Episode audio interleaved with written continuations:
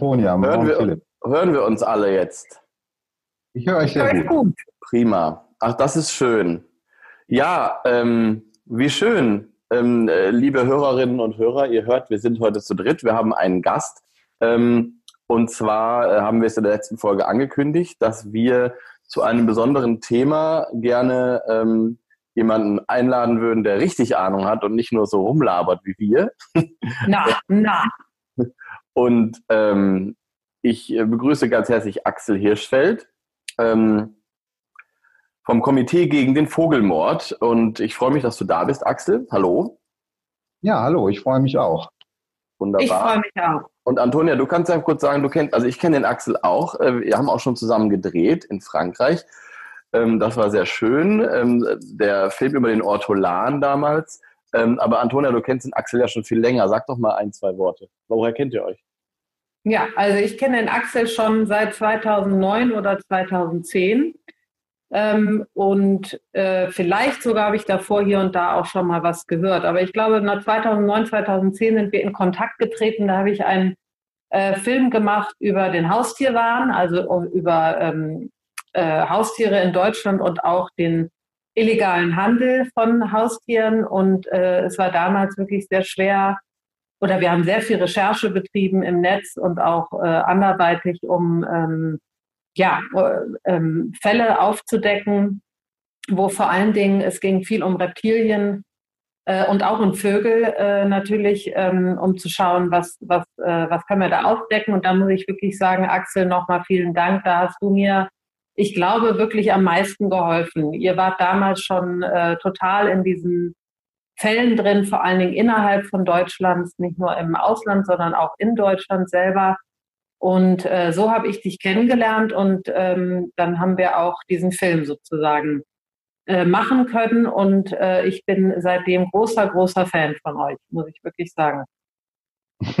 Danke, ja, sehr nett, ja. aber nicht dafür. Ne? Also wir haben den Film ja auch gesehen und wir waren ja auch sehr, sehr froh, dass das Thema damals auch mal ähm, in eine breite Öffentlichkeit getragen worden ist.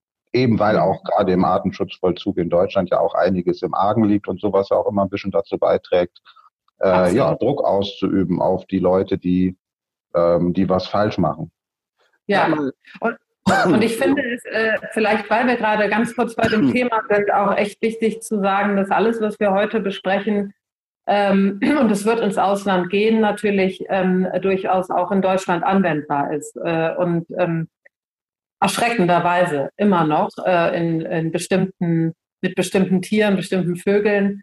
Ähm, und da würde ich dann auch nochmal gerne drauf eingehen. Aber vielleicht machen wir das auch heute schon. Vielleicht gibt es ja da auch schon äh, ein paar Sachen, die du uns erzählen kannst. Aber ich, äh, ich halte es immer für wichtig zu sagen, in Deutschland selber passiert auch noch ganz schön viel Scheiße. Auf jeden Fall, ja. Also wir haben gestern Nachmittag habe ich hier noch einen Hinweis reinbekommen. Ich kann jetzt nicht genau sagen, wo das ist, weil wir waren ja noch nicht da und wollen den Täter ja auch nicht verscheuchen. Da geht es halt um einen Greifvogelfänger, der Geflügel hält, dort einen Habichtfangkorb aufgestellt hat.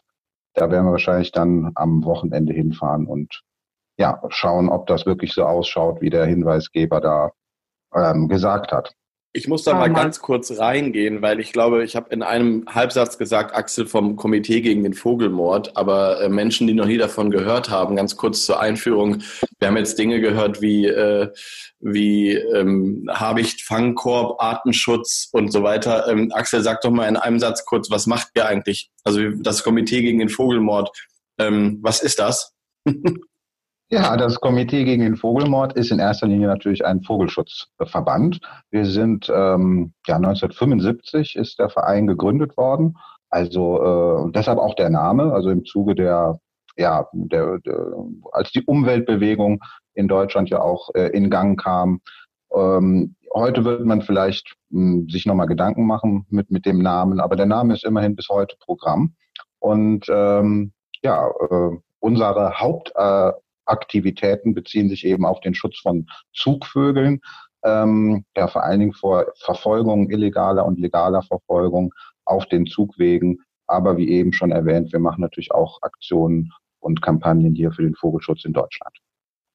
Dazu kommen wir später. Ich habe dir ja schon ähm, oder vorab so eine grobe Struktur von unserem Podcast geschickt und wir versuchen mal, den so grob einzuhalten.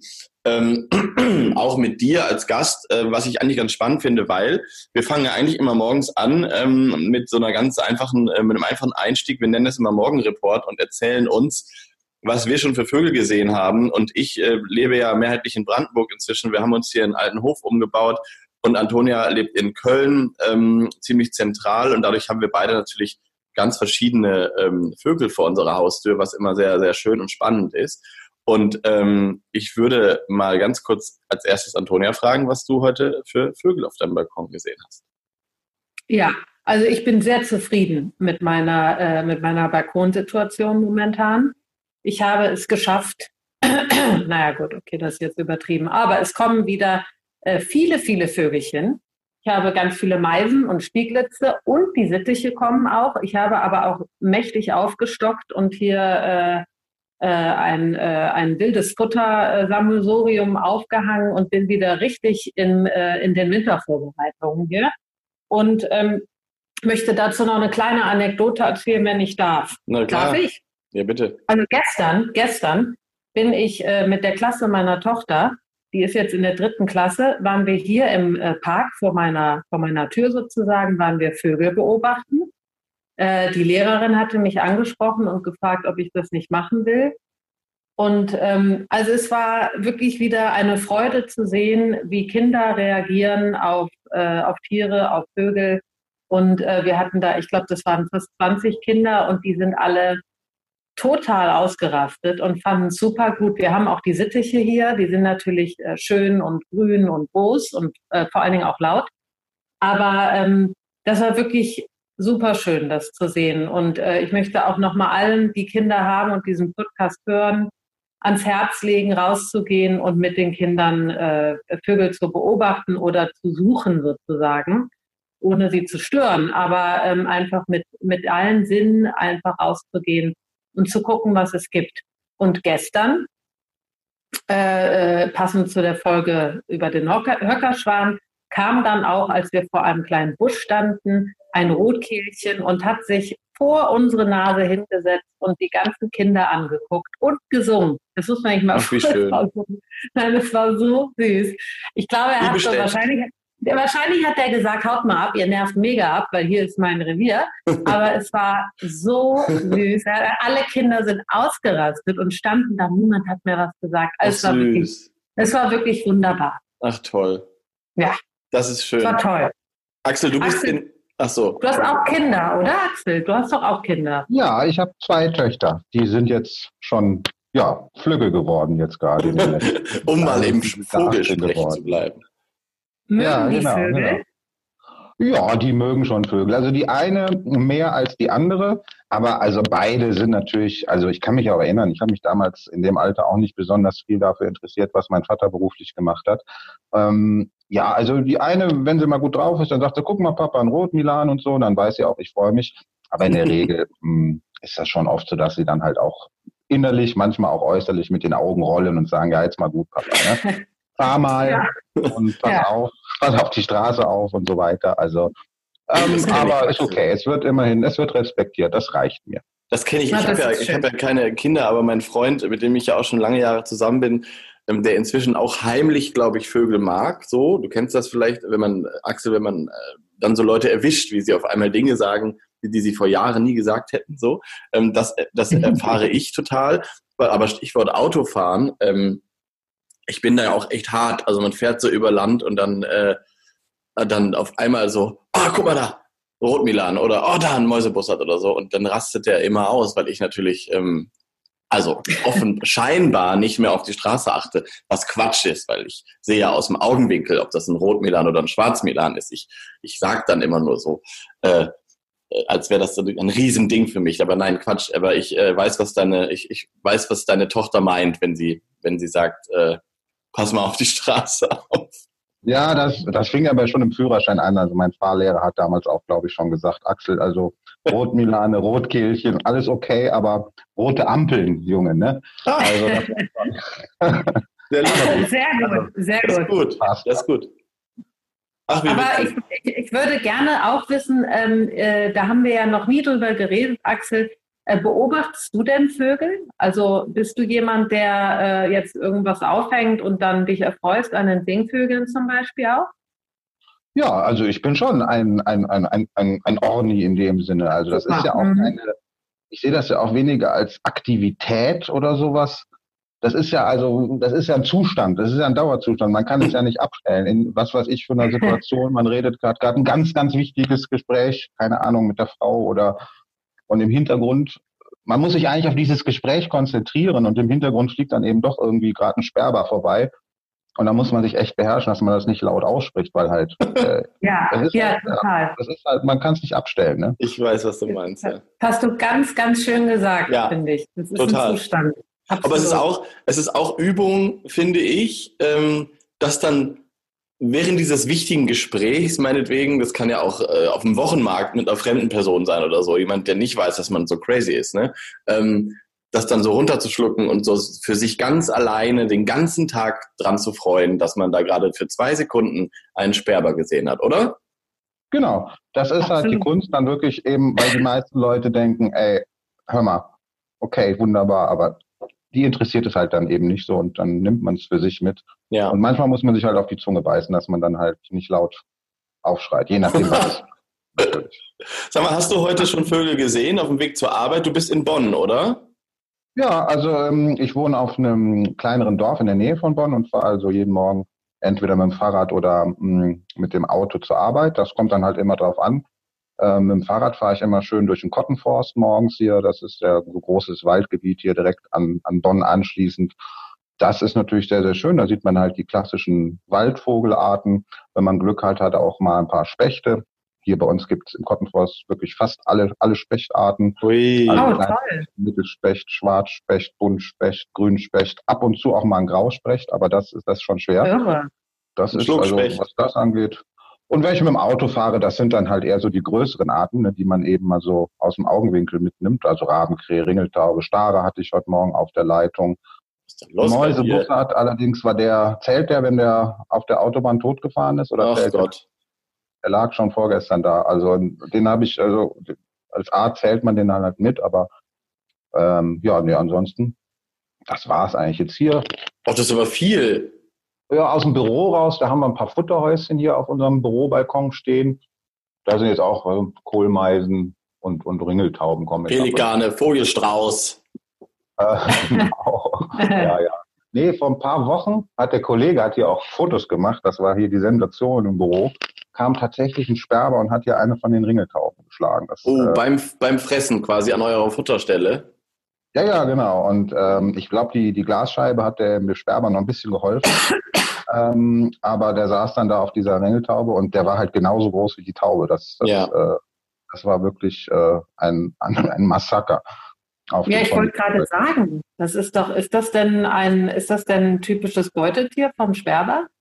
Also typisch bestimmt nicht, aber gut, Sperbermännchen, da gibt es ja diesen massiven Größenunterschied. Sperbermännchen schon mal gar nicht, die schaffen das nicht. Mhm. Aber ein mhm. Sperberweibchen, was verzweifelt ist und Glück hat, schafft es dann schon. Für unsere ah. Hörer einmal kurz, äh, das Sperberweibchen ist nämlich ähm, größer als das Männchen, was ja untypisch ist in der, in der Tierwelt allgemein. Ähm, und das, das ist immer so ein, das ist ein Beispiel dafür, dass das ähm, Genau, also das sieht man eben aber auch dann ganz gut, wenn man einen Sperber erkennt. Also das Sperbermännchen ist überraschend klein, aber fängt dafür oft überraschend große Vögel, muss ich sagen. Ja, auch das Weibchen. Also das ist schon ein, eine unglaubliche Leistung, muss man ja wirklich sagen. also das da ist teilweise eine schaffen. Überleitung zu meinem kurzen Morgenreport, weil ich habe heute tatsächlich, wer hätte das gedacht, mein erster Vogel war heute ein Sperber. Also Ach. ja, hatte ich auch noch nie dass ich so, also normalerweise erzähle ich Antonio auch immer irgendwas von Spatzen. Also ich habe viele Feldsperlinge hier auf dem Land, das ist ganz schön. Stare sowieso. Ähm, und im, im, Sommer auch Axel für dich, äh, um das mal, um dich mal neidisch zu machen. Ich habe ein Pirol im Garten und ähm, ich habe äh, eigenen Hauspirol. Ja, der Hauspirol. Ja. Da bin ja. ich jetzt aber echt neidisch. Ja, also es ist jetzt auch kein Garten, der jetzt äh, äh, so ein irgendwie so ein kleiner äh, Doppelhaushälfte Garten, der drei Quadratmeter groß ist. Es ist ein relativ lang gezogenes Grundstück und da ist hinten so eine Baumgruppe. Ähm, es ist vom Haus schon so seine guten 50 Meter entfernt. Aber ähm, hier im Dorf äh, lebt der Pirol und äh, ja, macht immer gut auf sich aufmerksam. Und das ist äh, natürlich, bin ich sehr stolz drauf, aber jetzt rede ich vom Pirol, obwohl heute ein regnerischer Tag ist und der Pirol bestimmt irgendwo gerade in der Sonne sitzt, wenn er es denn geschafft hat, dort anzukommen, wo er hin wollte. Aber ähm, Wo wir vielleicht auch beim Thema wären. Ja, sofort. Ich eine muss kurz zu Ende. Überleitung über Überleitung. Genau, eine Über-Überleitung. Aber ganz kurz zu Ende. Mein Morgenreport tatsächlich blicke ich heute aus dem Fenster und es sitzt ein Sperber im strömenden Regen auf dem, auf dem Dach eines Stahlgebäudes. Und in dieser Position habe ich ihn auch noch nicht oft gesehen, muss ich sagen. Also man sieht den Sperber oft irgendwie von Hecke zu Hecke huschen oder wie auch immer. Oder wenn die anderen Singvögel auf ihn aufmerksam machen und ähm, sozusagen warnen, oder aufgeregt sind oder im Sommer, die Schwalben sind dann ja auch immer ähm, aufgeregt und laut. Ähm, aber ähm, heute saß er im strömenden Regen auf, äh, auf einem Dachfirst. Aber soll vorkommen. Und es kann auch sein, dass die Leute langsam anfangen, hier ringsherum wieder ihre Vogelhäuschen aufzubauen und äh, der natürlich genau guckt, wer da so zu Besuch kommt. Ne? Ja, war das denn ein Weibchen oder ein Männchen jetzt? Es war ein Weibchen. Mhm, okay. Da achte ich mal drauf. Mhm. Ja, du, aber ähm, also es, ich, ich, sehe hier kaum Greifvögel außer Mäusebussarde am Stadtwald, aber hier im, in der Innenstadt in Köln, muss ich sagen, ähm, äh, sehe ich kaum Greifvögel. Ähm, aber Habichte?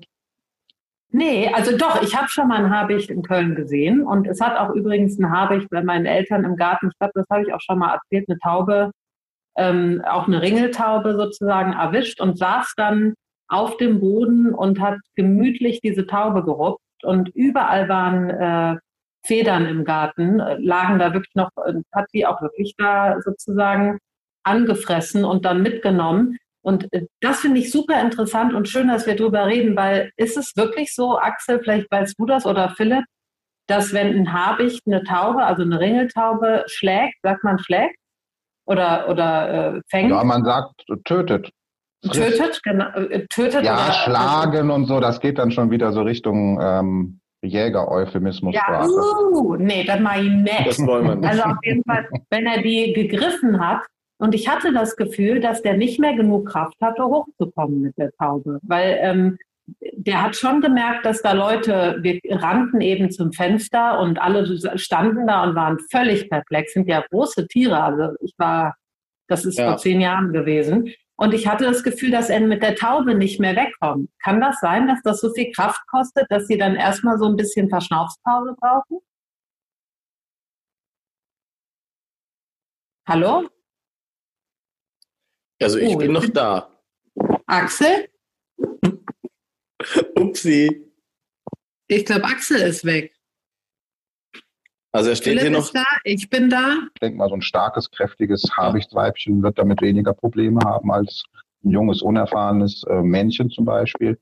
Ähm, mhm. Aber ist ja bei vielen ähm, ähm, Beutegreifern so, dass die sich dann halt manchmal überschätzen. Ne? Also der Gepard ja. kriegt dann seine Gazelle eben nicht oben auf den Baum und die Löwen schnappen ihn sich. Und in dem Moment, wenn dann halt Menschen in die Nähe kommen, muss er dann halt schnell entscheiden, ne? was ist mir wichtiger äh, vor dem potenziellen Feind zu fliehen oder eben meine Beute zu sichern. Und viele Habichte ja, hauen dann halt irgendwann dann lieber ab, ne, wenn der Mensch mhm. zu nahe kommt. Das ist dann vielleicht auch gar nicht mal eine Kraftfrage, sondern eine Frage, ich will hier schnell weg, ne, weil da kommen Menschen.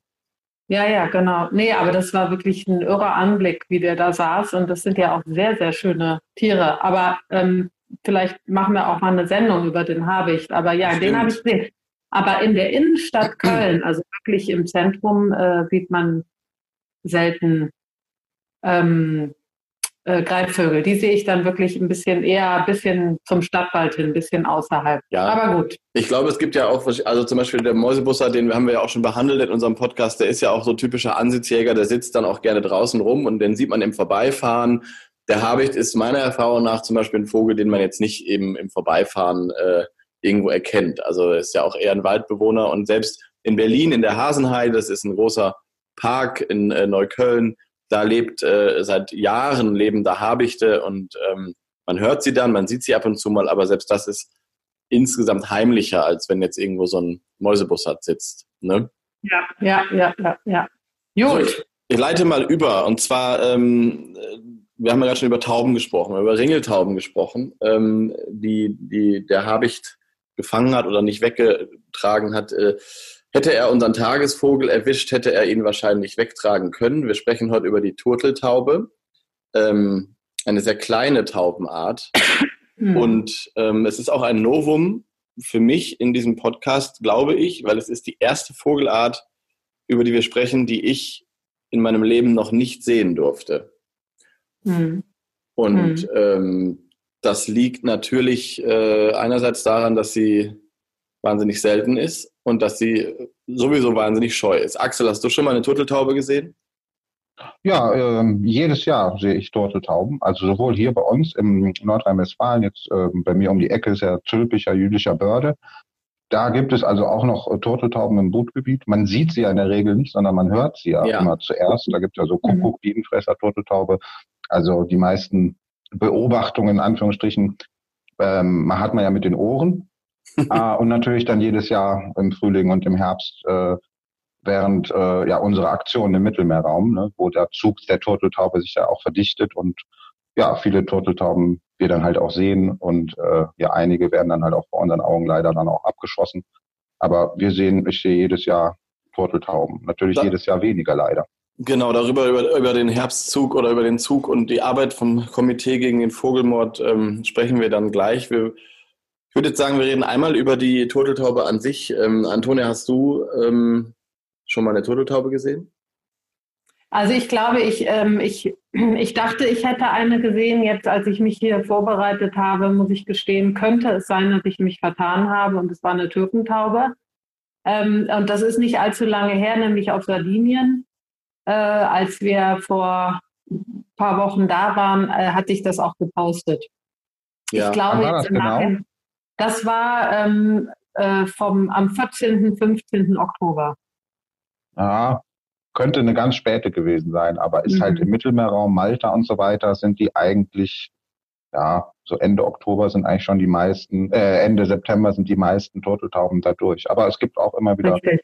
späte. Und, da, und, das ist auch der Grund, warum ich, als ich jetzt sehr viel gelesen habe und so auch gesagt habe, hm, könnte auch sein. Und auch, weil ich mir nochmal die Fotos angeguckt habe und gesehen habe, das waren keine guten Aufnahmen, aber es war ein ziemlich heller äh, eher hellere, also oben, die Silhouette war so ein bisschen heller, deshalb ich könnte mir vorstellen, dass ich mich vielleicht vertan habe. Deshalb, ich weiß es nicht genau. Ich finde sie auf jeden Fall, wenn man äh, die äh, googelt und die Bilder sich anguckt, ein wunder, wunderschöner ja. Vogel. Krass. Also wunderschöner Vogel, den man eben ähm, ja, also auch da nochmal ganz kurz, was ich immer wieder ganz spannend finde, wenn man mit Menschen spricht, die gar nicht so viel Ahnung haben oder noch nicht so lange im, im, im Orni-Hobby sind, wenn man über Tauben redet, Taube ist ja gemeinhin erstmal die Stadttaube, der widmen wir nochmal eine ganze Folge, die ist ja auch in unserer Dose, die wird bestimmt irgendwann gezogen. Ähm, aber es gibt ja auch abgesehen davon äh, vier wilde Taubenarten in Deutschland. Und das ist die Ringeltaube, das ist diese große, die erkennt man auch eigentlich an der Größe oft. Ähm, und dann gibt's eben noch die Hohltaube, die, die ist nicht ganz so häufig, die brütet in, in, in, in Baumhöhlen. Und ähm, dann eben die Türkentaube, die wahrscheinlich vielleicht Antonia gesehen hat, ähm, die eben auch im Mittelmeerraum recht häufig ist. Das ist eben so eine sehr helle und kleinere Taube. Und die mhm. Turteltaube ist, glaube ich, wenn ich mich richtig erinnere, auch wirklich deutlich kleiner. Oder Axel, das ist eine kleine Taube. Ja, wobei Turteltaube und Türkentaube sich da nicht viel tun, sind okay. ja auch Schwesterarten von der gleichen Gattung. Aber der Türkentaube halt ganz mehr oder weniger auch ganzjährig da im Brutgebiet. Und ähm, da kann man ja teilweise einfach aufgrund des Beobachtungszeitpunktes im Jahr äh, ausschließen, die Turteltaube. Wenn es also jetzt, jetzt eine Taube, das kann keine Turteltaube mehr sein. Hm. Guck, das kann Aber alle, die sind jetzt alle in Afrika. Ja, Philipp, möchtest du einmal, wir hatten ja ein, äh, eine sehr schöne Beschreibung gelesen, vielleicht könntest du die einmal vorlesen. Auch ja, genau. Vielleicht das Buch, das Buch auch einmal nennen, ja, ja, dass genau. jeder weiß, wie die aussehen. Wir haben ja immer hier in unserer Service-Redaktion äh, äh, ein paar Vogelbücher liegen und eins, was wir sowieso ans Herz legen würden im Kosmos Verlag, erschienen die Flugbegleiter äh, von einem Geier, der Frieden stiftet, Hightech-Störchen und andere Reportagen über Vögel und Menschen. Mhm. Und das ist ein Vogelbuch der besonderen Art, es ist kein Bestimmungsbuch, sondern ähm, wie der Titel auch schon sagt, es sind Reportagen, ähm, verschiedene über über Vögel und ähm, was die Autorinnen und Autoren so damit verbinden und erleben. Und es gibt ein Kapitel über die Turteltaube und ähm, das heißt, im Turteln sind diese Tauben nicht zu toppen. Wissenswertes über einen Vogel, der dringend besseren Schutz braucht, von Karl Albrecht von Treuenfels. Und ich lese einmal vor die Passage, wo die Turteltaube beschrieben wird, damit alle sich vorstellen können, wie diese wunderschöne Taubenart aussieht. Die anmutigen Turteltauben zeichnen sich durch eine schöne Gefiederfärbung aus. Zwar können sie nicht mit vielen in den Tropen lebenden, farbenprächtigen Arten mithalten, doch in Europa sind sie die buntesten. Mit ihren dunkel gemusterten, bräunlich gefärbten Flügeldecken, der rosa gefärbten Kehle und Brust, einem schwarz-weißen Ring an beiden Seiten des schlanken Halses, blaugrauen Federpartien am Kopf, vor dem Flügelbug und am helleren Bauch, dem von einem weißen Saum begrenzten dunklen Stoß, also Schwanz, und schließlich den roten Beinen und Füßen und dem leuchtend roten Ring um die gelb-schwarzen Augen sorgen sie für eine ganz besondere Erscheinung. Axel, kannst du das bestätigen? Das kann ich auf jeden Fall bestätigen. Vögelchen, ah. haben. Ja, du bist ja jetzt der Einzige, also wie gesagt, der sich schon gesehen hat, leider auch äh, wahrscheinlich äh, nicht nur im lebenden Zustand, aber ähm, wenn man so liest und wenn man sich so Bilder anguckt, dann sind das besondere, besonders schöne Vögel. Ne? Mhm. Ja, und wir haben es ja eben angesprochen, auch gehört. Ich möchte sie jetzt einmal anspielen, ja. die Turteltaube. Hier kommt sie.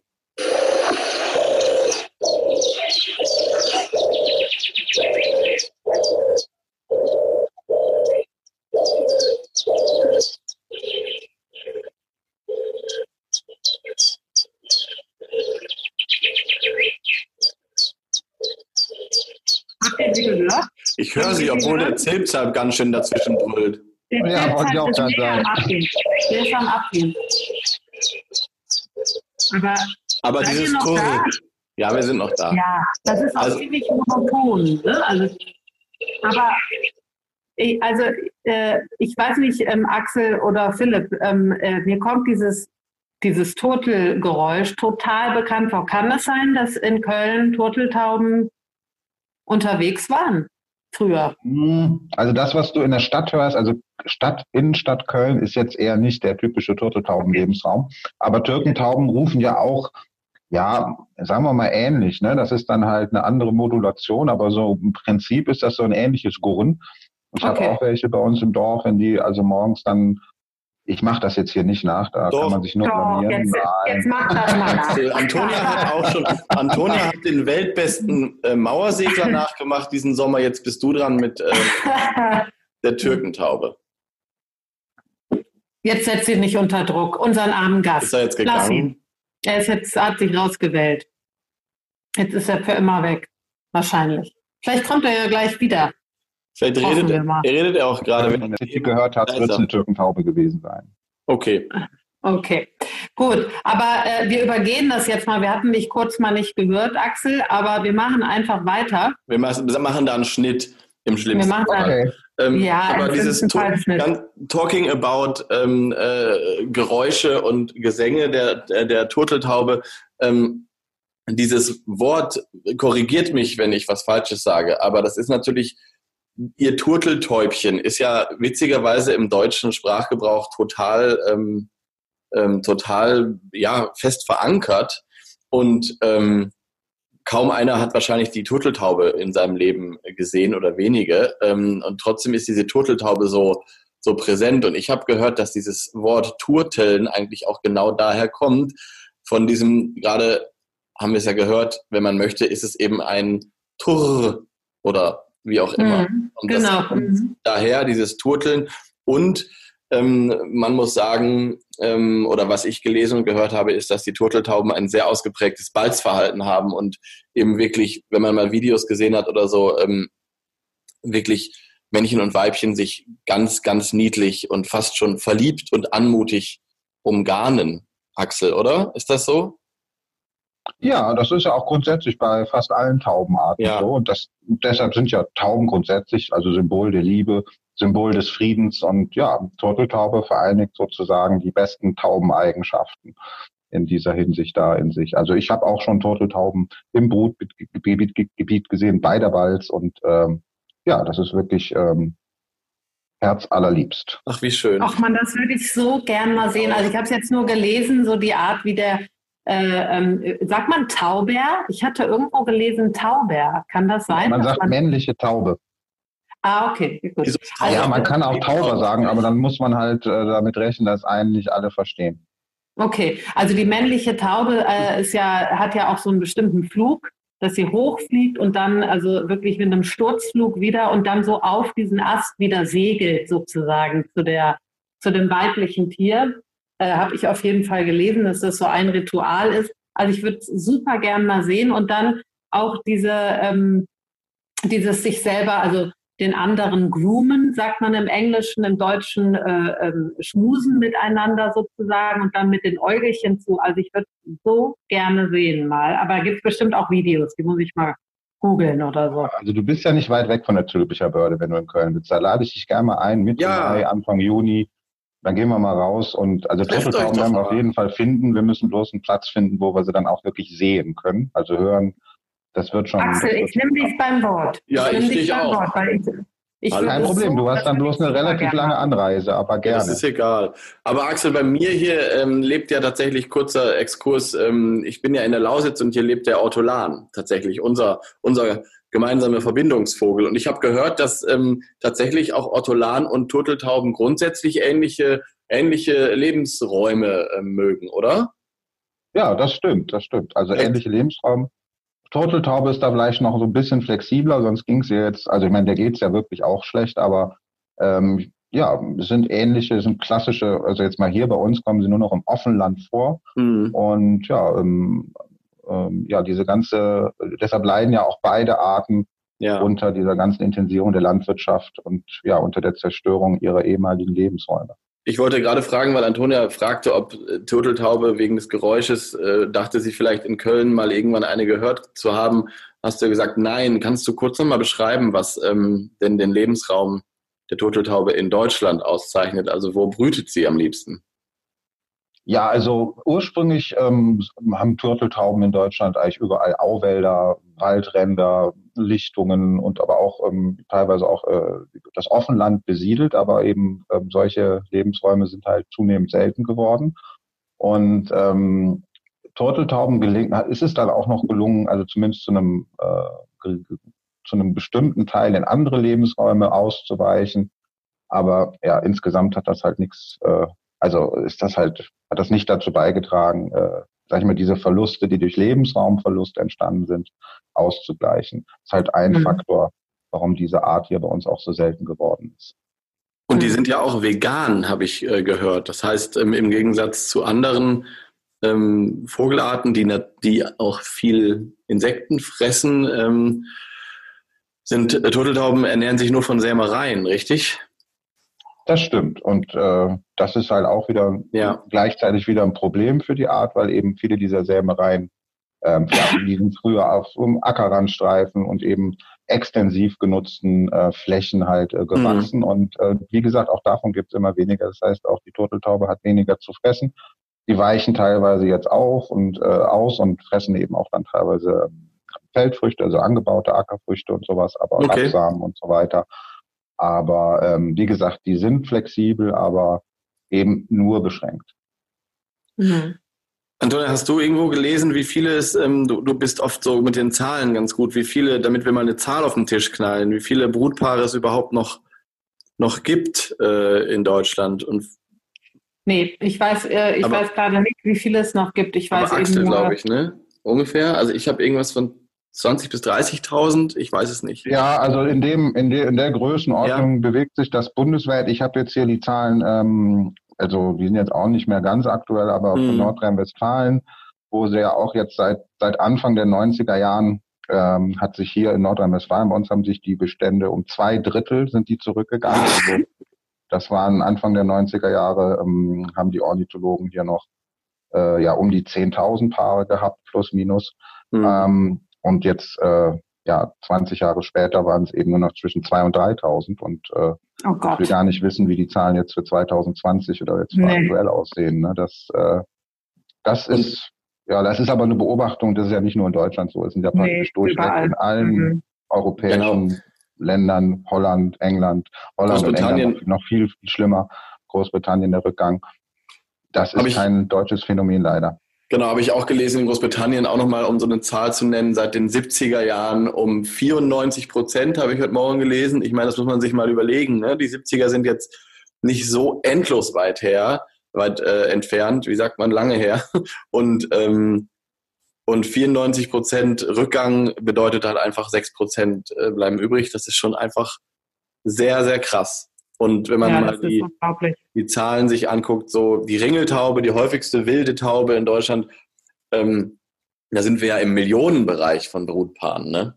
Also ähm, da, daran mhm. sieht man mhm. jetzt den Unterschied von ungefähr 20.000.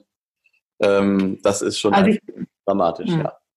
Also ich glaube, diese Prozentzahlen, die sagen es immer sehr gut aus. Und ja. auch in Deutschland, wir reden jetzt über Großbritannien, sind 94, in Deutschland sind ich glaube, 90 Prozent. Ja. Ähm, es ist einfach dramatisch und ähm, deshalb ist dieser Vogel ja auch mitunter Vogel des Jahres 2020. Genau. Es wird also höchste Zeit, dass wir ihn besprechen, ja. ähm, äh, dass man versteht, was da für eine Dramatik hinter ist. Und wie der Axel schon richtig gesagt hat, ähm, hat das mehrere Gründe, unter ja. anderem ähm, den Lebensraumverlust, der ja auch beim Ottolan, ein, eine Ammanart, mit, über die wir einen Film gemacht haben, müssen wir auch unbedingt nochmal drüber reden, ähm, die gleichen Probleme hat. Aber äh, ähm, vielleicht können wir auch mal ausführen, dieser, diese Taube ist ja besonders, weil sie zieht. Also sie ist ja ein Zugvogel sozusagen.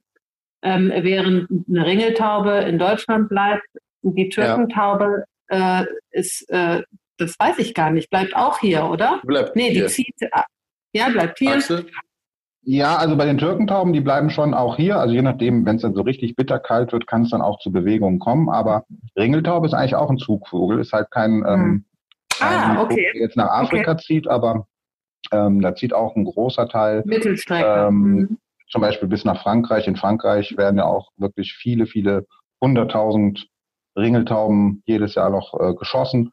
Und mhm. also Ringeltaube zieht auch, ist eben wie, Turteltaube ist halt der einzige richtige, echte Langstreckenzieher genau. mhm. bei unseren Taubenarten. Ne? Und deshalb ist der Jahreslebensraum oder beziehungsweise die Fläche, wo man sie schützen, schützen muss, halt viel, viel größer als bei einer Art, die halt ja. ganzjährig bei uns lebt.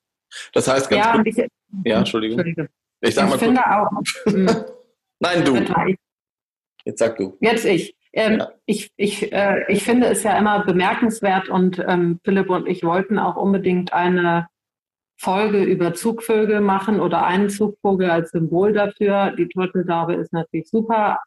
Ähm, ich finde es einfach so bemerkenswert, ähm, die Kilometer, die diese Tiere äh, ähm, hinter sich bringen. Und die sind ja eigentlich den Hauptteil des Jahres unterwegs. Ne? Und ich, dass da eben viele Gefahren lauern können, liegt ja schon fast auf der Hand. Ich bin ja äh, ich darf es kaum sagen, aber ich bin ja äh, heutzutage schon so weit, dass ich mich wundere, dass überhaupt noch irgendein Vogel zurückkommt. Ja. Ähm, ich meine, vielleicht Axel, kannst du einmal uns erzählen, was denn für Problematiken auf dieser Reise, auf, äh, was, was kann denn da passieren? Ich meine, jeder kann sich das vorstellen, klar, aber ich glaube, das Ausmaß an, äh, ähm, ich sage es jetzt einfach mal Wilderei oder wie auch immer, ich glaube, das wissen die meisten nicht. Genau, Axel, dass du mal einmal die Aufgabe vom Vogel, ähm, vom Komitee gegen den Vogelmord auch damit einbringst in deine Erzählung, weil ich glaube, wir haben noch nicht gesagt, dass die Türkentaube, glaube ich, sogar südlich der Sahara überwintert. Das heißt, es ist ein wirklich weiter Weg, der ohnehin schon, glaube ich, anstrengend ist. Aber dann kommt ja noch ähm, was dazu, was ihr sozusagen, ähm, womit ihr euch beschäftigt. Ne? Erzähl mal bitte. Ja, also die Turteltaube ist leider in, ähm, ja, in praktisch allen Ländern ähm, entlang ihrer Zugroute, natürlich besonders in den Ländern des Mittelmeerraums, eine, eine sehr begehrte Jagdbeute. Also bei vielen Jägern ist es eigentlich die Art. Also ähm, erstmal, weil sie wohl anscheinend ähm, gut schmeckt und vor allen Dingen auch, weil es wohl auch eine, eine jagdliche Herausforderung ist, ähm, weil die eben sehr, sehr schnell und zickzack fliegt und eben jetzt aus Jägersicht gesehen nur besonders gute Schützen halt ähm, mit Turteltaube jagen und ähm, ja, also das hat eine große Tradition. Insgesamt gibt es, glaube ich, in der Europäischen Union jetzt äh, zehn Länder, in denen die Turteltaube noch ganz legal bejagt werden darf. Ach. Ähm, Beispiel ähm, Italien, Beispiel Malta, Griechenland. Äh, das sind also, wir haben das mal zusammengerechnet, also die bekannten offiziellen Jagdstatistiken innerhalb der EU, das sind also mindestens äh, um eine Million Turteltauben jetzt aktuell, die jetzt äh, jedes Jahr noch auf der Zugroute legal abgeschossen oder legal. werden. Ganz legal, ja. Das, die stehen halt auf der Liste der jagdbaren Arten in Malta und Italien und Griechenland, sogar in, Öster in einigen österreichischen Bundesländern im Burgenland.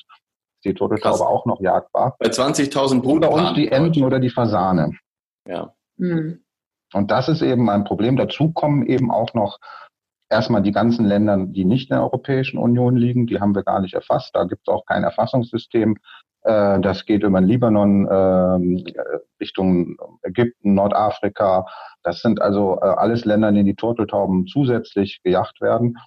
Und ähm, ja, wo sicherlich nochmal die gleiche Menge ähm, allein durch die, durch die, durch die Jagd oder Wilderei verloren geht, weil ähm, dazu kommen eben auch noch Fälle von Wilderei. Auch innerhalb von Europa, gerade im Frühling, wo äh, in allen Ländern aufgrund der Vogelschutzrichtlinie die Jagd auf Zugvögel verboten ist. Trotzdem gibt es zum Beispiel auf Malta oder im Süden Italiens, ähm, gerade im äh, Ende April, also immer wieder finden wir da Jäger, die also trotz kompletter Schonzeit da auf Turteltaubenjagd sind. Oh Mann, ey. Und was passiert jetzt? Also ich meine, viel schlimmer, also oder genauso schlimm, aber viel schockierender ist ja, dass es legal noch möglich ist, diese Tiere zu schießen in verschiedenen Ländern. Was passiert denn äh, jetzt mit den, wenn da jetzt Schonzeit ist oder wenn jemand bildert, was passiert denn, wenn jetzt zum Beispiel die Polizei jemanden aufgreift in Malta oder im Süden Italiens und der hat irgendwie 20 Turteltauben erlegt? Hat der ja, dann äh, eine Strafe zu zahlen oder wie, wie können wir uns das, das kommt, vorstellen? Das kommt immer ein bisschen auf das Land an. Ähm, weil jedes Land hat natürlich äh, unterschiedliche Qualität, sage ich mal, was den Artenschutzvollzug betrifft. Also in Malta ist es also schon so, wenn ähm, da gibt es also noch eine, eine Tradition, Turteltauben mit großen Käfigfallen zu fangen. Das sind also Lebendfallen, wo lebende Lockvögel reinkommen und ähm, die Turteltauben, die dann in dem jeweiligen Waldstück, wo die Falle steht, dann übernachten, ähm, ja, werden dann da gefangen. Ist das gleiche Prinzip wie bei so einer äh, Krähenmassenfalle. Die können von oben nach unten reinplumpsen, aber eben nicht mit ausgebreiteten Schwingen wieder von unten nach oben raus, also wie, wie, eine Reuse muss man sich das vorstellen. Mhm. Und davon ähm, finden wir auf Malta jetzt zum Beispiel jedes Jahr doch, äh, ja, je nachdem, je nachdem wie intensiv wir suchen, doch ein Dutzend Stück. Und ähm, also wenn die Beweise klar sind und äh, also ähm, man die Falle dann auch wirklich von einem öffentlichen Platz ohne Privatgelände zu betreten zusammen mit der Polizei sehen kann, dann machen die auch was. Mhm. Ähm, auf der anderen Seite sehen wir halt aber auch, äh, ich meine, es ist ja jetzt auch jetzt nicht unbedingt eine große Kunst teilweise, diese Fallen zu finden. Trotzdem findet die Polizei solche Fallen alleine praktisch nie. Ne? Also das mhm. ist halt so, da denken wir schon, also das kann kein Zufall sein. Und ähm, da auf Malta sind wir uns auch, sind wir uns eigentlich ganz sicher, dass es da eine ganz klare Ansage von oben gibt. Wenn die Vogelschütze euch die Fälle mit Beweisen servieren, dann müsst ihr was machen, aber schleppt bloß nicht so viele eigene Fälle an. Das ist auf Malta ja Politik, weil die Vogelfänger und Wilderer und Jäger, die wählen alle, haben auf Malta Wählerstimmen. Und die Vogelschützer, wir haben ja, wir, wir und die Turteltauben, die wählen ja nicht. Insofern, mhm. das ist auf Malta, das ist hochpolitisch auf Malta. Und in anderen Ländern, ja, kommt immer drauf an, wo man das macht. Ne? Und vor allen Dingen auch, man muss auch Glück haben, manchmal, welcher Polizist gerade kommt. Aber kann da nicht von der EU übergreifend was passieren? dass die sagen, also EU-weit darf die Turteltaube nicht mehr gejagt werden zum Beispiel? Ja, was die legale ähm, Jagd betrifft, sehen wir auch als, als, als Verband also die Hauptverantwortlichkeit bei der Europäischen Kommission. Ähm, mhm. Der Punkt, also der Grund, warum die Turteltaube noch von diesen ganzen Ländern zur Jagd freigegeben werden kann, ist ja die europäische Vogelschutzrichtlinie, ähm, die also die Turteltaube in Annex 2, also im, im, Anhang Nummer zwei listet. Da sind also alle Vogelarten gelistet, das sind insgesamt 82 Stück, ähm, die von den verschiedenen Mitgliedsländern zur Jagd freigegeben werden können. Das Problem ist, mhm. diese Richtlinie stammt aus, ähm, ja, aus den 70er Jahren, als äh, viele Arten noch ganz, ganz andere Bestände hatten. Und ähm, die ist seitdem nicht geändert worden, auch diese Anhänge nicht. Und ähm, warum nicht? Ja, angesichts der Akt nee, angesichts der aktuellen Bestände ist es natürlich ähm, ähm, ist die Jagd natürlich also absolut nicht mehr verantwortbar. Viele Jäger sagen ja auch immer, wir machen hier nachhaltige Jagd ja. und betonen immer das Wort auch Nachhaltigkeit. Aber ich frage mich halt auch dann immer, Leute, eine Art, die so massiv zurückgeht, ja. wir haben ja eben Zahlen gehört, 90 Prozent und so weiter. Und wenn man also immer hört, hier nach, äh, nachhaltige Jagd, ist immer das Abernten in Anführungsstrichen eines, eines Überschusses. Aber wo ist denn bitte schön der Überschuss bei einer Art, die so massiv zurückgeht? Also da kann man auch nicht mehr genau. äh, nachhaltig das jagen. Und deshalb sehen wir, also freiwillig geschieht da garantiert nichts. Also Yachtverbände, freiwilliger Yachtverzicht, das ist schwierig. Mm, und ähm, in den einzelnen Ländern ist es eben auch schwierig. Auf Malta wird das, äh, wird das sehr, sehr schwierig sein. Da muss wirklich, also dass es im Land selber auf freiwilliger Basis passiert. Frankreich, das ist ein Lichtblick, hat dieses Jahr zum allerersten Mal aufgrund dieser akuten Bestandsbedrohung gesagt, wir setzen die Turteltaubenjacht komplett aus. Mhm, das ist auch einer der größten Erfolge für den Turteltaubenschutz in diesem Jahr. Aber auch erst dieses ähm, Jahr. Ja, bis letztes Jahr sind dann noch knapp 100.000 jedes Jahr geschossen worden. Krass. Mhm. Ne, und mhm. aber immerhin, das ist ein Lichtblick. Ja. Und in anderen Ländern, ähm, das, das, das liegt aber natürlich auch immer daran, wer ist gerade an der Regierung, was haben diese Regierungsprioritäten. Ja. Und nichts, was irgendwie im Vogelschutz erreicht wird, ist ja auch von Dauer. Das muss ständig verteidigt werden. Man weiß ja nie, wer dann in fünf Jahren in Frankreich dann Frankreich regiert und ob der vielleicht jagdfreundlicher ist und sagt, komm, wir mhm. holen die wieder auf die Liste der jagdbaren Arten. Ja. Aber ähm, ja, man muss halt ständig äh, aufpassen und vor allen Dingen, es gibt ja noch zahlreiche Länder, ähm, die eben das nicht so gemacht haben wie Frankreich und wo eben, glaube ich, in den Ländern nicht viel passieren wird. Da muss die Europäische Kommission eigentlich was machen. Das heißt, entweder diese Art vom Annex 2 streichen, das heißt komplettes Jagdverbot in der EU, oder mhm. eben ähm, über diese über diese Nachhaltigkeit. Vogelschutzrichtlinie sagt ja zum Beispiel auch, dass auch wenn eine Art legal bejagt werden kann, darf diese Jagd nicht die Schutzbemühungen in anderen EU-Mitgliedstaaten gefährden. Und wenn man sich anschaut, wie viel hier zum Beispiel in Deutschland äh, getan wird, um die letzten Turteltauben, Lebensräume und Bestände zu erhalten und genau diese Bestände dann auf dem Zug über Frankreich abgeschossen werden, ähm, finde ich, ist das eigentlich auch Grundlage genug, um auch ohne die Richtlinie als solche anzutasten, da Vertragsverletzungsverfahren zu machen. Und vielleicht hat die Kommission ja auch Frankreich gewarnt und die haben es dann, sag ich mal, proaktiv selber gemacht, bevor sie vom EuGH landen. Wollen wir mal gucken, ob es jetzt in den nächsten Monaten andere Länder nachziehen. Das wollte ich mhm. gerade sagen. Das ist ja auch, muss man sich nochmal vergegenwärtigen, wenn man eben, wenn wir eben von 20, 30.000 Brutpaaren in Deutschland sprechen, ähm, die massiv geschützt werden, teilweise auch, ähm, und dann ziehen sie im Herbst los und du sprichst, hast eben von einer Million äh, legalen toten Turteltauben gesprochen, richtig? Das ist ja, das sind ja Zahlen, äh, die, ja, wie Antonia eben eigentlich gesagt hat, dass man sich halt wundert, dass überhaupt nur eine nach Hause kommt dann. Also, ist ja unglaublich. Ja, klar. Gerade und, bei so einer Art, die jetzt auch mal im Vergleich jetzt mit anderen Arten doch auch eine relativ, also sag ich mal, eine mittelmäßige Reproduktion hat. Da haben ja, ja. glaube ich, immer nur zwei Eier pro Brut und auch nicht mehr als zweimal. Natürlich ist auch nicht jede Brut erfolgreich und so weiter und so fort. Das sind halt jetzt auch nicht Arten, die jetzt besonders da, also aufgrund ihrer Vermehrungsrate da ähm, jetzt solche verfolgungsbedingten Verluste kurzfristig ausgleichen können, ne, wie das jetzt zum Beispiel Meisen oder, oder sowas mhm. können. Und ja, das ist ähm, sicherlich mit, also deshalb ist auch die Jagd im, zusammen mit dem Lebensraumschwund einer der Hauptfaktoren für diesen, für diesen Rückgang.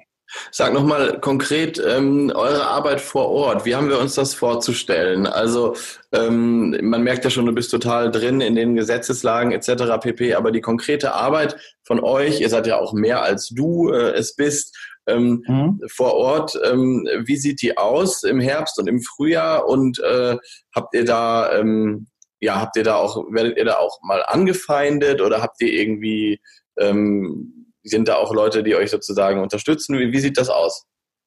Ja, also das Komitee gegen den Vogelmord ist darauf spezialisiert, solche sogenannte Vogelschutzcamps äh, durchzuführen. Das sind halt ähm, Einsätze in den Hochburgen, in den Brennpunkten der Wilderei im Mittelmeerraum, wo wir also jeden Frühling und jeden Herbst ähm, unsere Aktivisten, das sind also jedes Jahr über 200 Leute aus ganz Europa, das sind also nicht nur Deutsche, viele Italiener, Engländer, Franzosen dabei, ähm, dahin schicken und also die Haupteinsatzländer sind bei uns jetzt äh, Frankreich, haben wir eben schon erwähnt, Italien, eines unserer längsten Einsatzgebiete, wo wir schon seit über 25 Jahren solche Einsätze durchführen, Malta, Spanien ähm, und jetzt seit drei Jahren auch der Libanon auf der östlichen Zugschiene. Mhm. Und das sind die Länder, das sind eigentlich auch die Länder, wo es die größten Probleme gibt und äh, wir arbeiten, unsere Leute, unsere Aktivisten und Mitglieder arbeiten also dort zusammen mit den jeweiligen ähm, Anti-Wilderer-Einheiten äh, der Polizei. Mhm. Und ähm, ja, das ist mehr oder weniger so aufgebaut, dass wir die Feldarbeit machen. Das heißt, ähm, wir sind also vor Ort und finden entweder Fangplätze oder filmen mit unseren Videokameras Leute, die geschützte Arten schießen.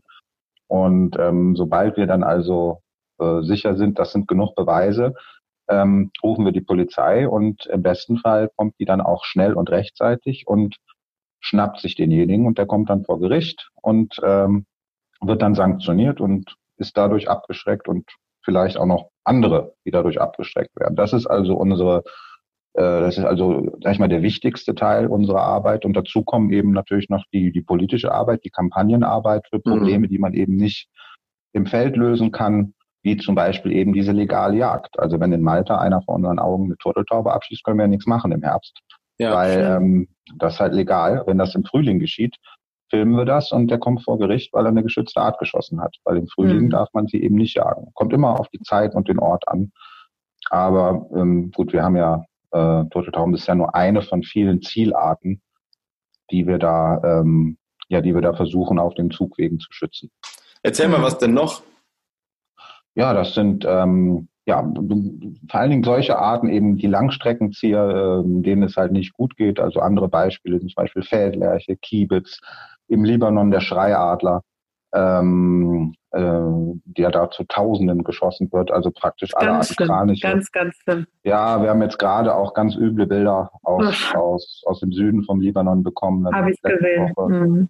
gesehen ähm, die Kraniche, oder? Dutzend, ja, viele Dutzend ja, Kraniche abgeschossen worden und ja, die, die, die Wilderer, die haben das auch noch in sozialen Netzwerken so richtig abgefeiert und äh, ihre Trophäenfotos da mhm. veröffentlicht. Das war ganz schön pervers, aber immerhin konnten wir so diese Fotos, ähm, sind wir so an diese Fotos gelangt und haben also so mit unseren libanesischen Partnern dafür sorgen können, dass zumindest diese, das heißt so drei äh, Wilderer, die sind tatsächlich auch von der Armee ähm, ähm, verhaftet worden und werden sich dafür verantworten müssen. Das ist äh, toll und da freuen wir uns auch drüber. Soll natürlich nicht darüber hinwegtäuschen, dass das nicht Alltag im Libanon ist. Also dass das mhm. äh, Libanon, ja. die meisten Wilderer kommen halt da immer noch ungeschoren davon, aber immerhin ein Lichtblick. Ja, aber diese Bilder, ja. die man auch kennt, wenn man euch zum Beispiel bei Facebook folgt oder auf eurer Homepage, die tun eben besonders weh, weil das sind Bilder, die will man einfach nicht sehen. Die finden mhm. aber statt. Und ich meine, wir stehen hier auf den Feldern im Herbst und sehen die Kraniche ähm, und freuen uns über jeden jeden Kranich, der hier irgendwie über unser äh, Haus fliegt oder auch auf den Feldern steht.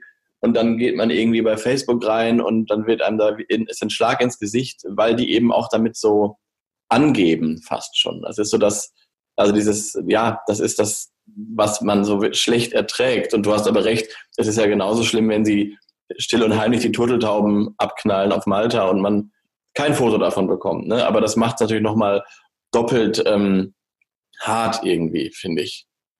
Ja, ja zeigt halt.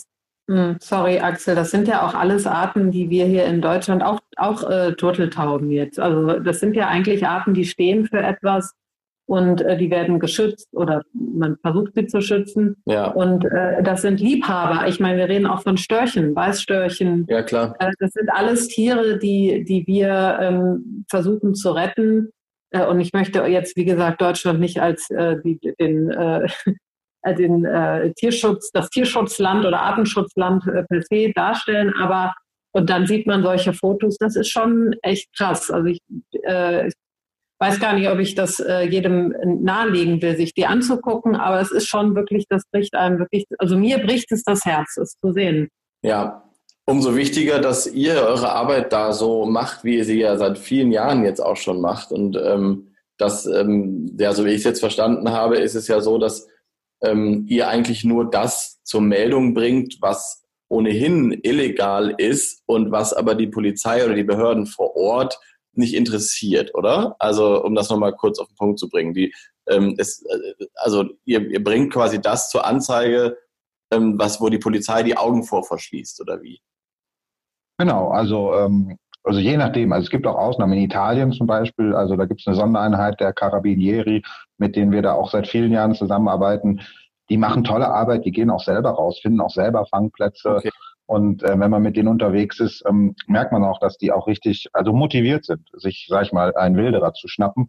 Das aber leider eben nicht überall so. Ähm, mhm. ähm, Malta haben wir eben schon gesagt und auch Frankreich, da hat man eher so das Gefühl, dass das, obwohl es offiziell auf dem Papier verboten wird, von den Behörden eher so toleriert wird und ähm, die halt wirklich erst was machen, wenn wir klare Beweise liefern, weil sie wissen natürlich auch, ähm, ja, wenn wir die klaren Beweise haben und sie nichts machen, ähm, das geht dann Richtung Strafvereitlung im Amt oder eben gibt uns zumindest Munition zu sagen, hier, ähm, das Land macht nichts und ähm, gar nichts machen darf man auch nicht als EU-Mitgliedstaat, weil das die Zauner Vogelschutzrichtlinie so äh, vorgesehen, dass die Länder sich, alle Mitgliedstaaten sich schon verpflichtet haben, ähm, Wilderei und den Abschuss geschützter Arten zu sanktionieren.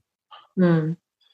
Aber was ist denn, wenn ihr jetzt mit, mit Jägern redet? Ihr kommt ja auch in Kontakt mit, äh, mit Menschen, die äh, Vögel abschießen oder wie auch immer. Und man sagt denen, das sind alles Arten, die äh, vom Aussterben bedroht sind. Und wenn wir so weitermachen, wird es sie nicht mehr geben. Äh, das sind ja auch Menschen.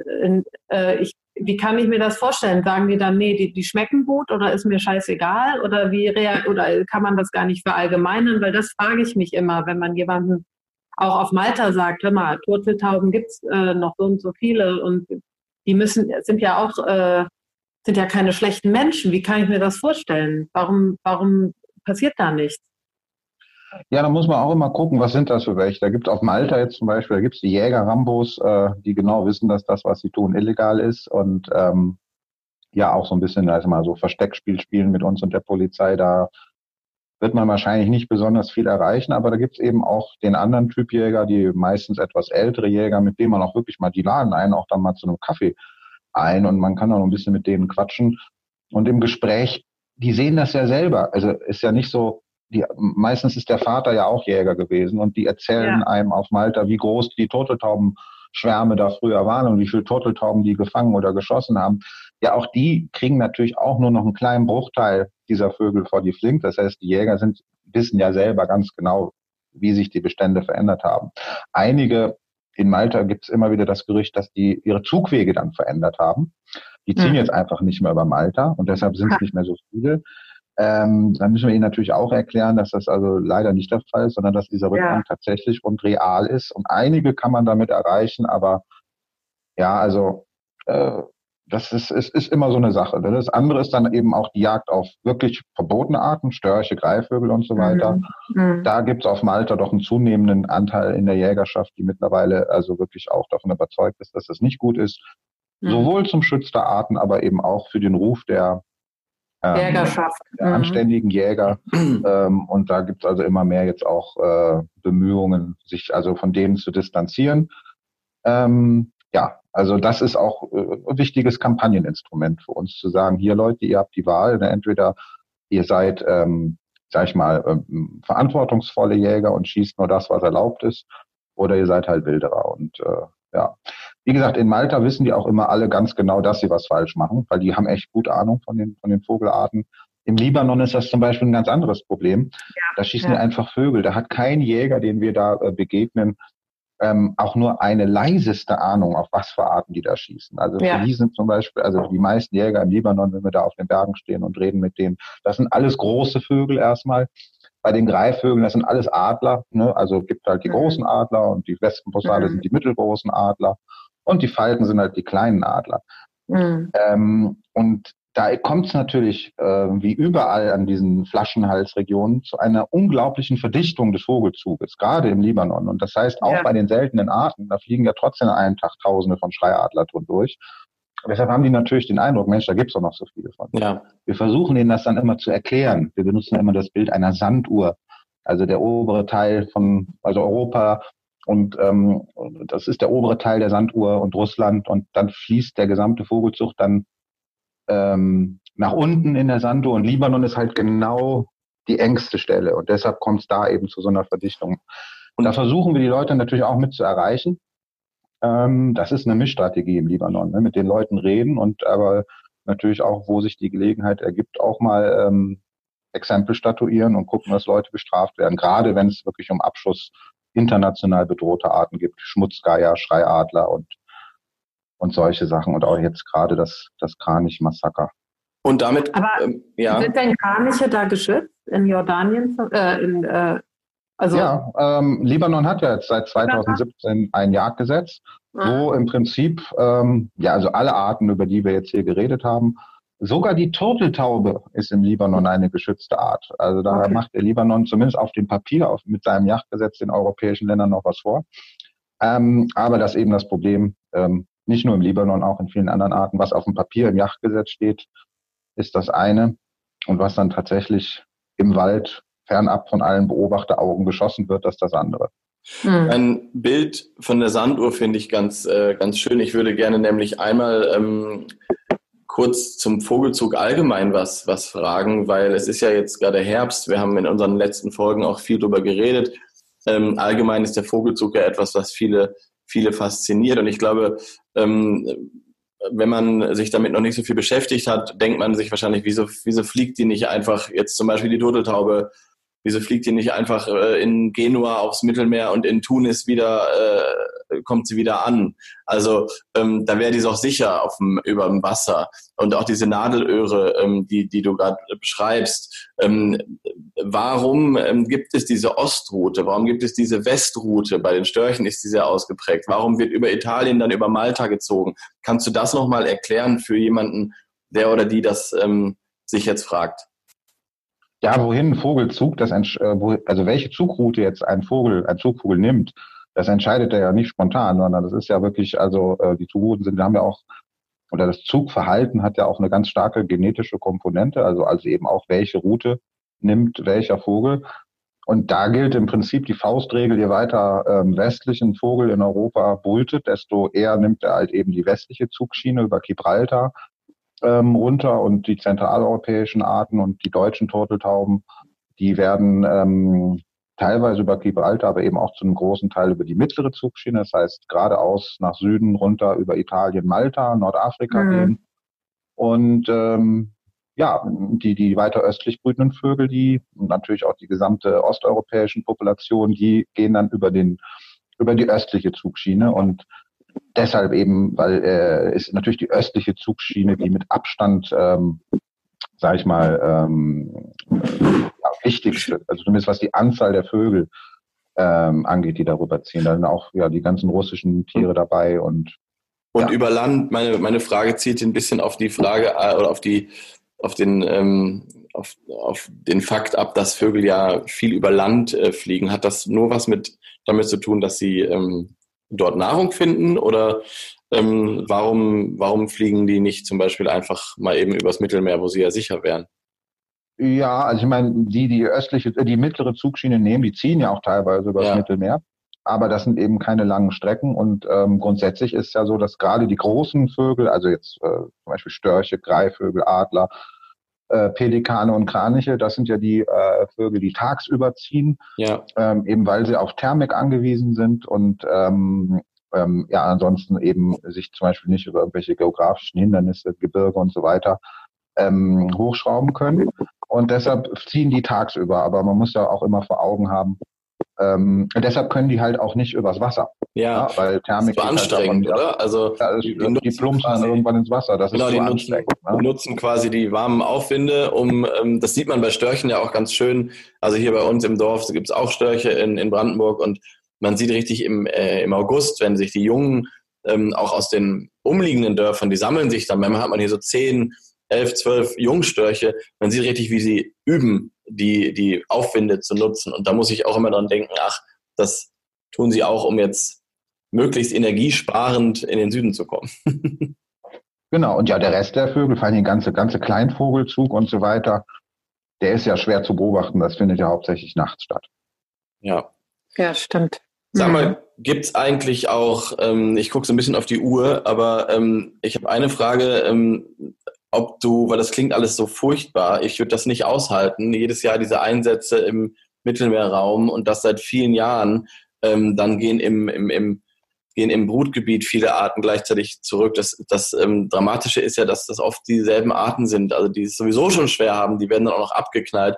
Ähm, Gibt es denn irgendwie Hoffnung hat in deiner, in deiner Zeit, äh, die du jetzt beim Komitee arbeitest, hast du irgendwie einen Lichtblick? Du hast ja ziemlich, du hast ja eigentlich jetzt die Möglichkeit, mal zurückzuschauen und zu gucken, was hat sich in den letzten Jahren getan. Hast du irgendwie Hoffnung, dass das äh, besser wird oder malst du eine sehr, sehr, sehr, sehr düstere Zukunft voraus? Nein, nein, nein, ganz im Gegenteil. Also sonst wird man das, da hast du vollkommen recht, auch gar nicht aushalten, in dem Bereich zu arbeiten, wenn es also dann nur ähm, ja diese, diese schrecklichen Bilder und nur Negativentwicklung geben würde. Also ähm, da gibt es eigentlich eine ganze Reihe von Sachen, wo man wirklich sagen kann, Mensch, also das ist, äh, das ist deutlich besser geworden. Ähm, zum Beispiel eben Beispiel Italien. Ähm, wir kämpfen ja dagegen gegen Traditionen. Das heißt, das sind ja keine Sachen, die man innerhalb von ein, zwei Jahren erledigt. Da muss man einen langen Atem haben. Und in Italien, ich glaube, da waren wir das erste Mal Ende der 80er Jahre und seitdem wirklich jeden Herbst durchgehend, äh, gerade im Norditalien, Lombardei. Ähm, und da sehen wir an unseren Zahlen, ne, die Anzahl der Fallen, die eingesammelt werden, Anzahl der Vögel in den Netzen und so weiter, wie das zurückgegangen ist. Und ähm, als Beispiel Norditalien ist der Rückgang bei über 90 Prozent. Ähm, das heißt, da ist es uns zusammen mit der Polizei und unseren Partnern gelungen, das praktisch zum Erleben zu bringen. Ach in Malta genauso mit dem Greifvogelabschuss. Super. Malta hat noch viele andere Probleme, Vogelfang und so weiter, das will ich nicht leugnen, aber dieser Bereich des Greifvogelabschusses in Malta, da ist auch ein Rückgang seit, also das erste Mal in Malta war ich, glaube ich, 2000 oder 2001. Und ähm, also die Anzahl der Greifvögel, die wir da äh, abgeschossen auch beobachten, das wird ja jedes Jahr genau aufgeschrieben und erfasst, auch da massiver Rückgang. Und ähm, ja, das sind die Sachen, die einen motivieren. Man kann es ja leider nie genau sagen, wie viele Vögel jetzt nicht geschossen werden, weil wir irgendwo was gemacht haben. Aber ich denke mal, das sind schon, das ist schon eine ganze Menge.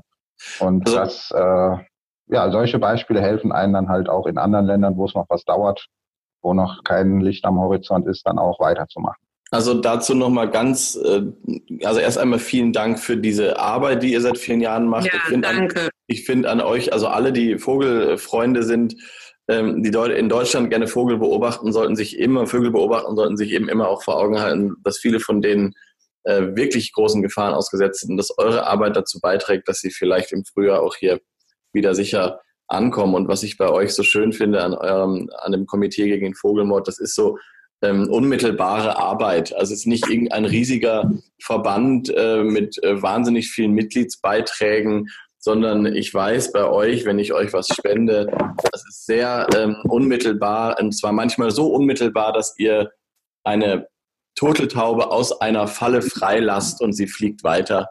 Also ich glaube, unmittelbarer geht es gar nicht, oder Antonia?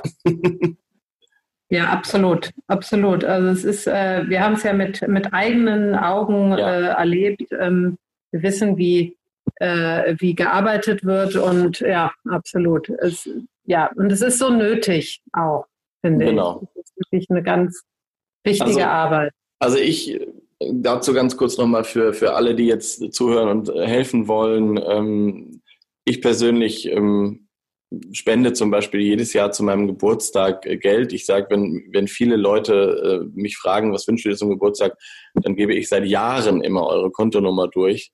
Und dann ähm, merke ich, wie die Leute da auch richtig froh sind. Und ich kenne einige, die das jetzt auch regelmäßig so machen. Und das ähm, kann ich nur zu aufrufen. Das ist nämlich eine sehr, ein sehr guter Weg, den Vögeln direkt zu helfen, wo man ja eigentlich relativ machtlos ist, wenn sie das Brutgebiet verlassen. Ja, Dankeschön. Also für die Spende und den Aufruf. Ja, das ging jetzt eher als, genau, geht jetzt an die Menschen da draußen.